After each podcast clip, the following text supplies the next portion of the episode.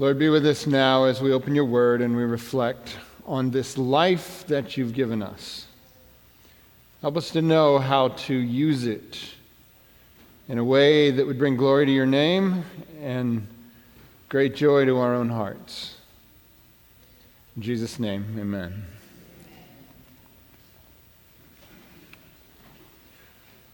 So I want to read you from Galatians chapter 5, but before I read that specific verse, I want to give you context here. It's a letter of Paul. It's believed to have been one of his earlier letters that he wrote. And this, this Galatians is not, that's not a town. So a lot of the others were towns. Like Philippians, that's a town. The Thessalonians, that was a town. Corinth was a town. But this was written to the, the believers in a region. So one of the regions in that time, the name of a region in what today we would call Turkey, was uh, a region there called Galatia. And this particular region was one of the first places where Paul went uh, as, an, as an evangelist. So you remember we talked a few weeks ago about what was going on in the church in Antioch and how all these different folk had gathered together in this place, and the Holy Spirit came upon them in the midst of a prayer meeting and said to them, Set aside for me Paul and Barnabas for the work to which I have called them. They laid their hands on them, prayed for them, sent them out. They went to Cyprus. And after that, they went north up into the region of Galatia. And they went through various churches in that area and taught people, and then made their way back, and, and, and it was an amazing experience. And then Paul would go back there again later on. So, this was one of the first regions outside of you know, so you had Jerusalem and Judea and Samaria, and as the gospel began to go to the ends of the earth, this was one of the first places it went. But it seems that not everyone was in agreement as to exactly what was required of those who became believers. And so, what happened in the case here, and you would understand this when you read the rest of this book, is Paul is addressing a situation that has arisen where some would be do gooders have come behind him where he has gone and taught about Jesus and about the uh, freedom that we have in Christ and the release in his finished work. They've come behind and said, Yeah, that's all good and well, but here's a few things that Paul didn't teach you that you need to do. And then laid before them a lot of the things associated with the ceremonial Jewish law, including circumcision, which understandably was not really a position that a lot of the men of the church wanted to adopt at that point. You can understand that.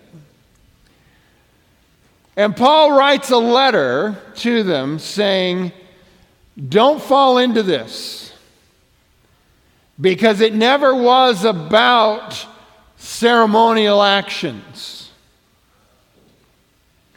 It's about faith in Jesus, and that's what makes you part of his kingdom.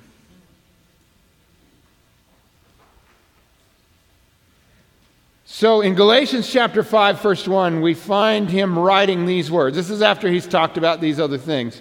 And really pretty provocative, frankly. If you go back and read some of the things he's saying in chapter 4, some of the ways he compares uh, the, the new reality of faith in Jesus versus, versus those who are still tied to ceremonial law and action, it, it's little wonder, actually, that uh, he gets accused by some of saying he speaks against Moses and against the law. If you were to read that section, you might understand why they would bring that charge against him. But Galatians chapter 5 verse 1 he says, "Stand fast therefore in the liberty by which Christ has made us free, and do not be entangled again with a yoke of bondage."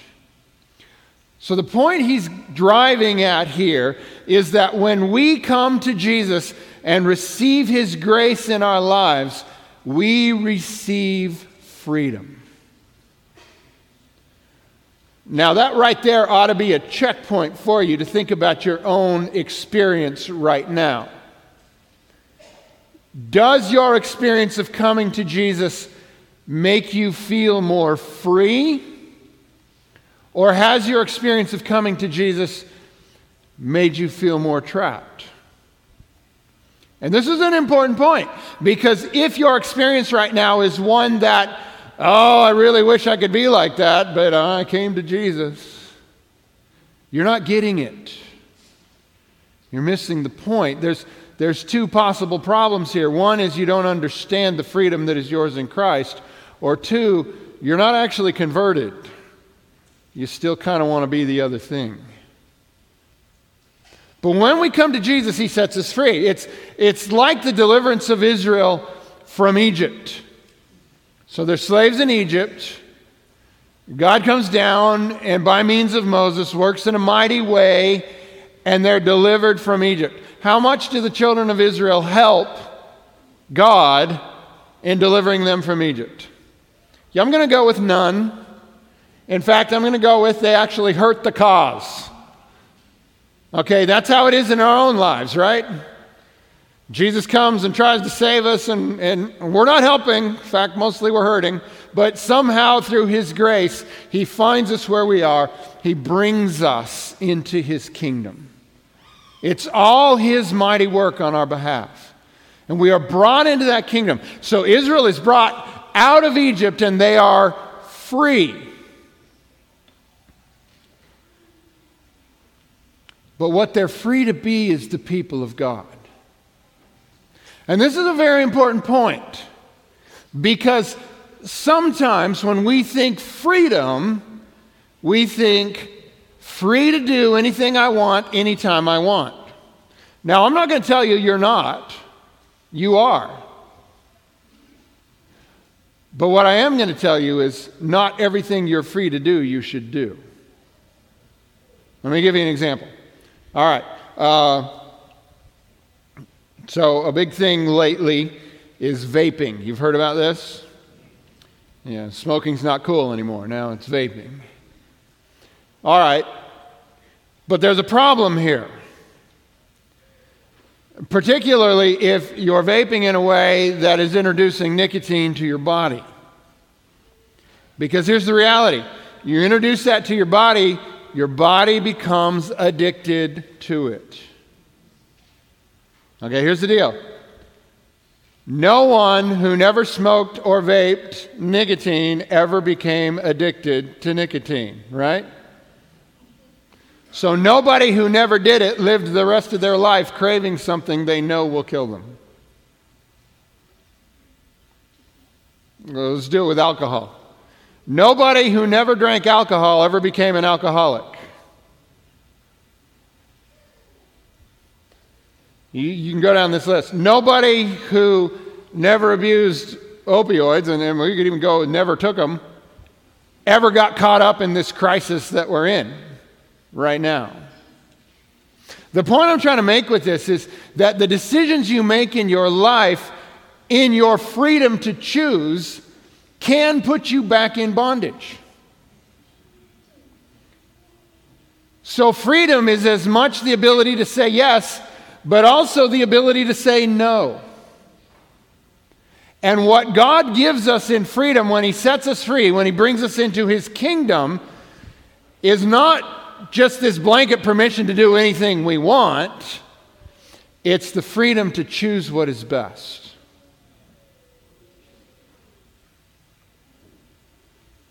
That's why Paul is saying, Stand fast in the liberty by which Christ has made us free, and do not be entangled again with a yoke of bondage. Whether that yoke of bondage is a list of behaviors that you've trapped yourself in under this sense that somehow this pleases God, or a list of unwise behaviors that will destroy your life. Freedom means you can choose anything you want. Wisdom means you don't choose anything dumb. You want to have both of those.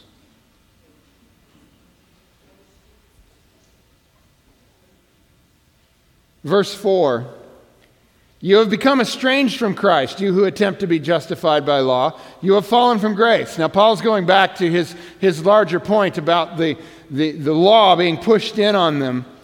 For we, through the Spirit, eagerly wait for the hope of righteousness by faith. So, so the key here is this is a this this life in Christ is a life centered in faith through the Holy Spirit, where we wait for the righteousness to be produced in our lives.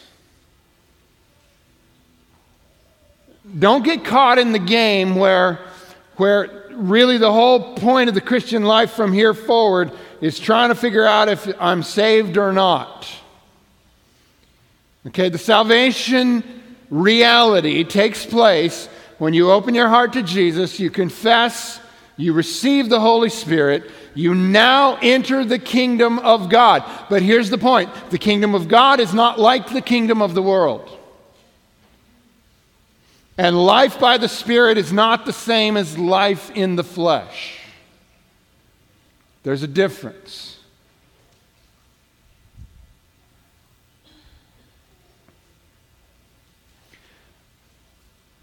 So, life in the Spirit. What has God, through Jesus, freed us to be? What has He called us to do? What is kingdom life like? What does it look like? Well, I want to suggest to you that, that the miraculous thing that God is trying to do in us through Christ which is nearly impossible, but because of the Holy Spirit, it actually works out to some degree, is that he is attempting to establish within the church, within the body of believers, to reestablish the order that he created in the beginning. You see, in the beginning, God created this world, and everything in this world functioned in a loving, interdependent way. But then sin came into the world. What is sin? Sin is the moment at which I turn my affections from loving the Lord with all my heart and loving my neighbor as myself to loving myself above everything else. This is the root of sin. Sin comes into this world and we become self centered, we become selfish. And in the process of that, all of the horrible manifestations that take place is a result of that, of people taking advantage of everyone else for their own good. See, this is the law of the world. And it gets really ugly out there when we live by that law. If you don't believe me, watch the news this evening. It's not a pretty time out there, is it? It's a lot of ugly out there right now. But the kingdom of God is different.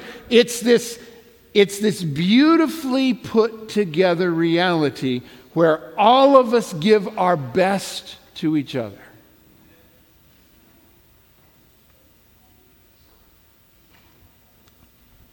It's not a solo journey. We're not islands unto ourselves. Yes, God comes to us as an individual and brings us grace as an individual, but then He brings us into the kingdom. He brings us into the family. Why does He do that? Well, one of the reasons is none of us can do everything, can we? So, one of the things I've learned I don't know everything, and I can't do everything. And as long as my world is just me in this little circle, my world is small and limited and not much fun.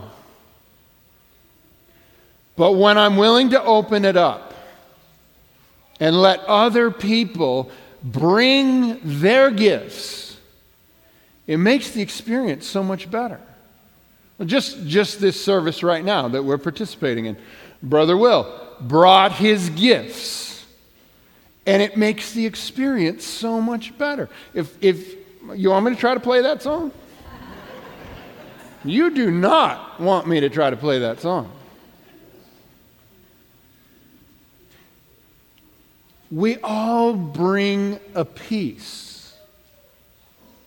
And just to show you how much I really believe this, Julie, will you come bring a piece to this message?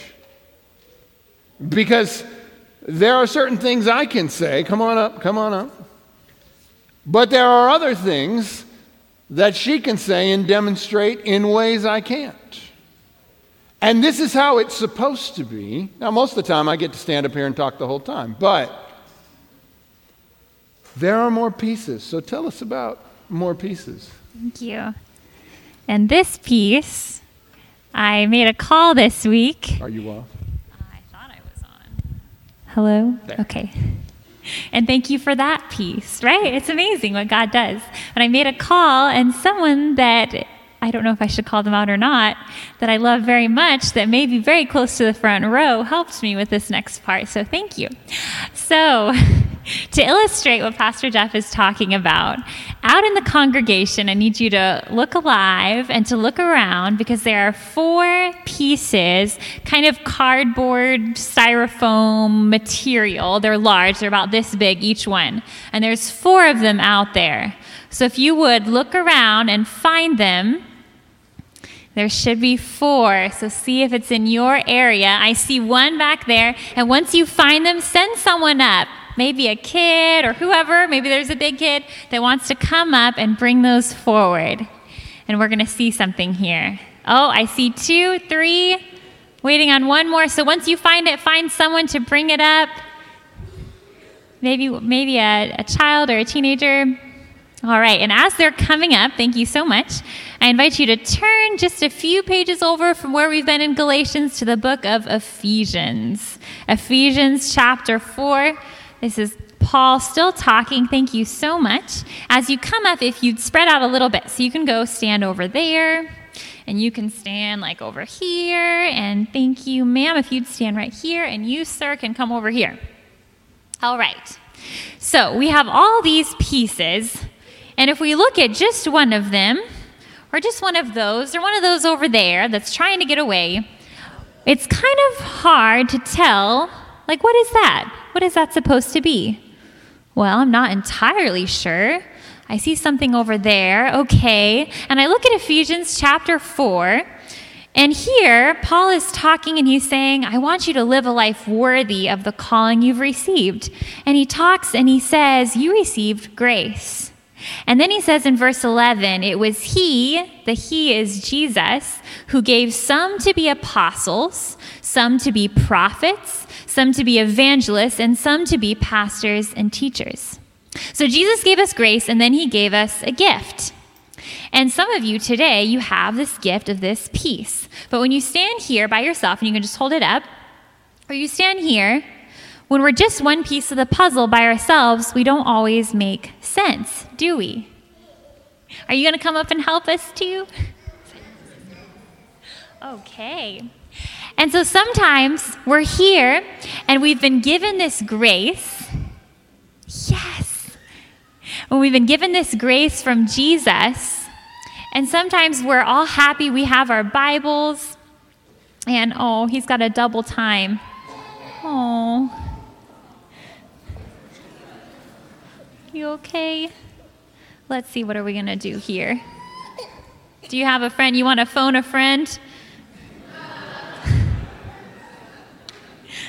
Oh, we lost a shoe. Go, go, run, run, run. Thanks so much. Okay. All right. Thank you. Thank you for holding it for so long. I know they're very heavy. We'll have someone jump in. Okay. So each one of us is kind of like this puzzle piece. And when we stand here by ourselves, sometimes we can be really happy and we can read the Bible and we can know Jesus, but by ourselves, we don't really make sense. And so let's keep on reading this passage, Ephesians chapter 4. We're now in verse 12. So Jesus gave all these gifts, verse 12, to prepare God's people for works of service, so that the body of Christ may be built up until we all reach unity in the faith and in the knowledge of the Son of God and become mature, attaining to the whole measure of the fullness of Christ. So that said a lot. But Jesus gave us grace, He gave us gifts for what reason? To prepare God's people for works of service so that the body of Christ can be built up so that what we're going to do now is ask if you can take your pieces, so all come together, and let's see if they will fit together. Let's try. There's some arrows on the back if we get stuck. We'll see how long it takes them. Okay. Good. And once you find it, you can kind of stand to the side a little bit. Very nice. Okay. So can you come over here and hold it there? Yep. And can you back up a little bit so she can hold that one? Good. All right. Can you see it now? What do you see? This is a cross. This reminds us of Jesus. So Paul is saying here, Jesus gave us gifts to build up God's people so that, and uses all this language so we can attain to the whole measure of the fullness of Christ. Basically, when we all come together, we look like Jesus. And I can't look like Jesus, I can't be like Jesus all by myself. In case you ever wondered, why do we come to church?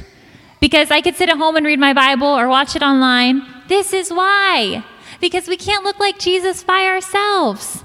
And so, verse 14, then we will no longer be infants, tossed back and forth by the waves and blown here and there by every wind of teaching and by the cunning and craftiness of men in their deceitful scheming. Instead, speaking the truth in love, we will in all things grow up into Him who is the head, even Christ. From him, the whole body, joined and held together by every supporting ligament, grows and builds itself up in love as each part does its work. This is what it looks like. When we use our gifts, when we come together, when we serve each other, we become like Jesus. We reflect Jesus. And so that's what we're talking about today. So thank you so much for holding those up, for putting the puzzle together. You can set them right there and go and find your seats and we'll pass it back to pastor jeff to show us a little bit more of what does it mean what does this service look like in the body of christ.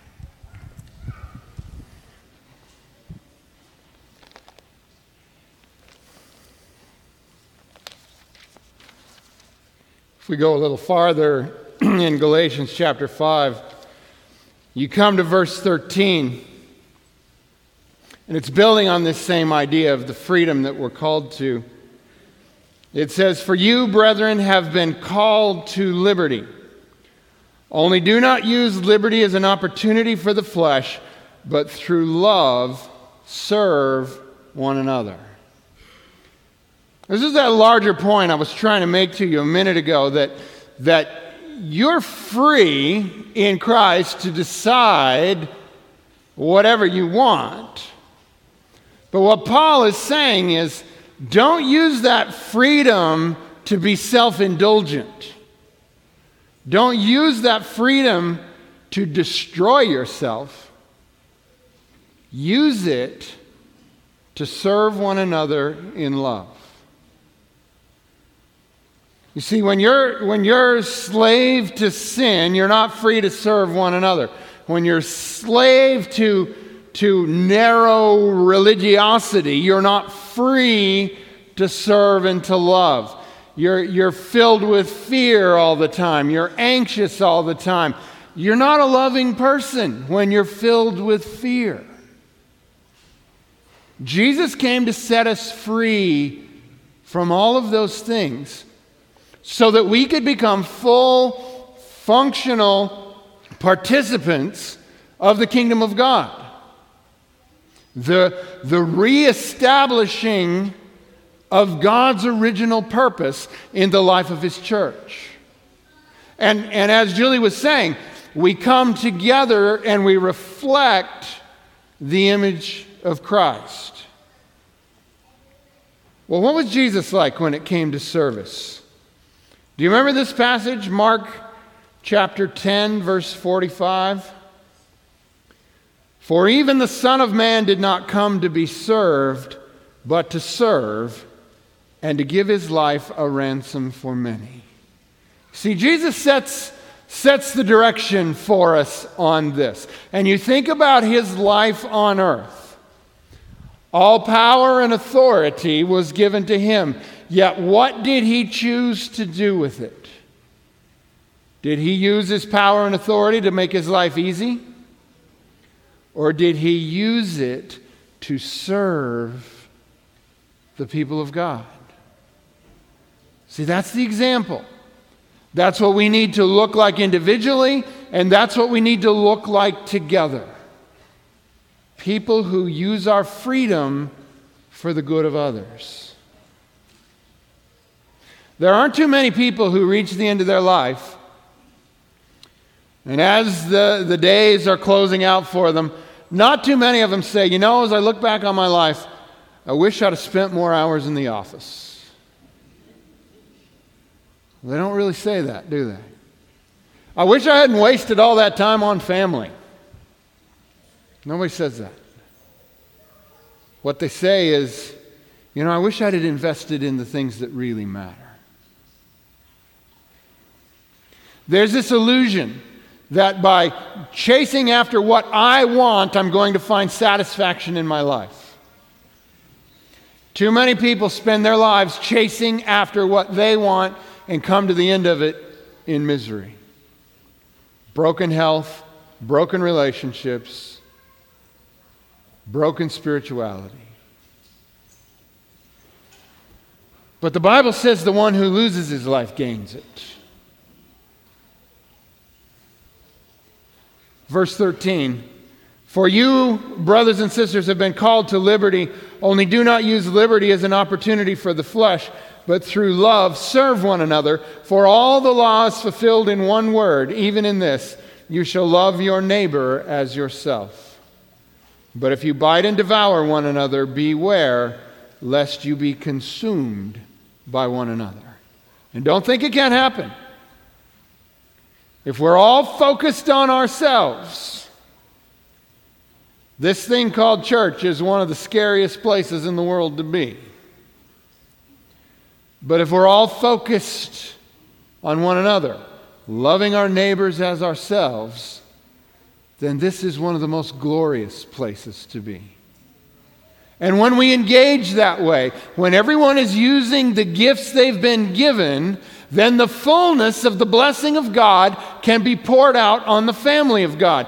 Do you realize that when you are not using the gift God has given you within the community of faith and beyond it, that you are literally withholding some of the grace of God from the world? Because the gifts are given to each of us as an act of grace of God, but they only become useful when we use them for the good of the church. So if God has bestowed upon you a, a gift of, of helps, but you're not using it to help anybody, part of the grace of God that's supposed to be flowing into the world is not flowing. If God has given you a gift of knowledge, but you're just keeping it all to yourself, then part of the understanding that God wanted to be at work within the church is not happening. If God has given you the gift of being able to give,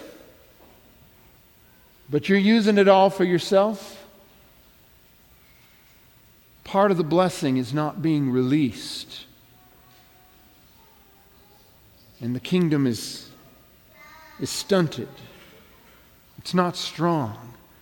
You're reading in Ephesians how when everybody is using their gifts, the body grows strong and it's, and it's healthy. It says, it's not tossed to and fro by every wind of doctrine.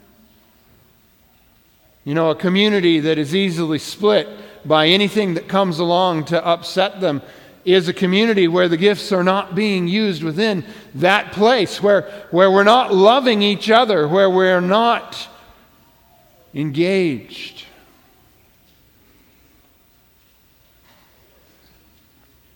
The theme of this day you saw when you came through the lobby, the ministry ministry fair. We've done this, I guess, some years ago, but I don't think we've done it since I've been here, where the different ministries set up and give you an idea of what's going on. The point of the ministries in the church is to give you an opportunity to use those gifts that God has given you to build up the whole. The, the deacon ministry and the and the, the deaconess ministry and the pathfinder ministry and the, the children's ministries and you just go down the list all of the different things the gift and thrift the ministry that takes place there but i want to specifically mention one ministry that we, we mention it a lot because of the impact it's had, but I want to mention it particularly because I want to remind you that tomorrow the quilting ministry has their sale from 9 to 3 o'clock. But I want to mention that ministry for a reason. So, the, the point of that ministry, Prayers and Squares, is that when you get into a difficult time, or as someone reminded me, a really glorious time, like you have a child or something like that, or dedicate your child to the Lord, then this ministry has made quilts to give you in these hours of need or these hours of celebration. And it's an amazing thing.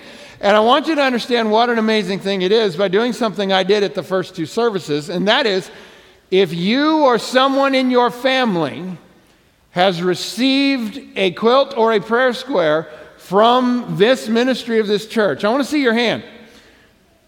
I want to see your hands. Okay, look around you. Uh, you literally look around. Keep your hands up. Don't put them down. We want to see everybody. I could raise two hands because we have two at my house. Okay? That's how this ministry has touched the lives of the people in this church. Now, let me ask any of you that got one of these in an hour of extremity was it just kind of, eh, yeah, whatever? Or were you thrilled to get that quilt? I was thrilled. It was so amazing to think that people had worked many hours to make this thing that they're giving to me. It, it, affirmed the fact that I was in a time of trial, and it gave me hope and courage that people were praying for me. See, that's what this does. Now, do we have to have one of those ministries to be a church? No. But look at all the good it's done. That's how every ministry is. And this is why when we serve each other in love, the body is built up. So I remind you, brothers and sisters, you've been called to liberty. But I ask you, what will you do with it? Are you going to use it on yourself? Or are you going to use your God given liberty to bless everybody around you? I pray you choose that one. And as you go out today, take a minute to look at the different ministries and see if the Lord doesn't put a call on your heart to participate and give what the Lord has given you. Let's pray. Father in heaven, Lord Jesus, help us to understand the freedom that is ours in Christ. Help us to understand that in Jesus we are counted as sons and daughters and therefore members of the kingdom of God. But upon realizing this, Lord, this newfound freedom, Help us not to revert to ways of death and darkness, but instead, in gratitude of heart, follow after Jesus, who did not come to be served, but to serve. Help us follow after him and give of ourselves that this community would be strong and blessed. In Jesus' name, amen.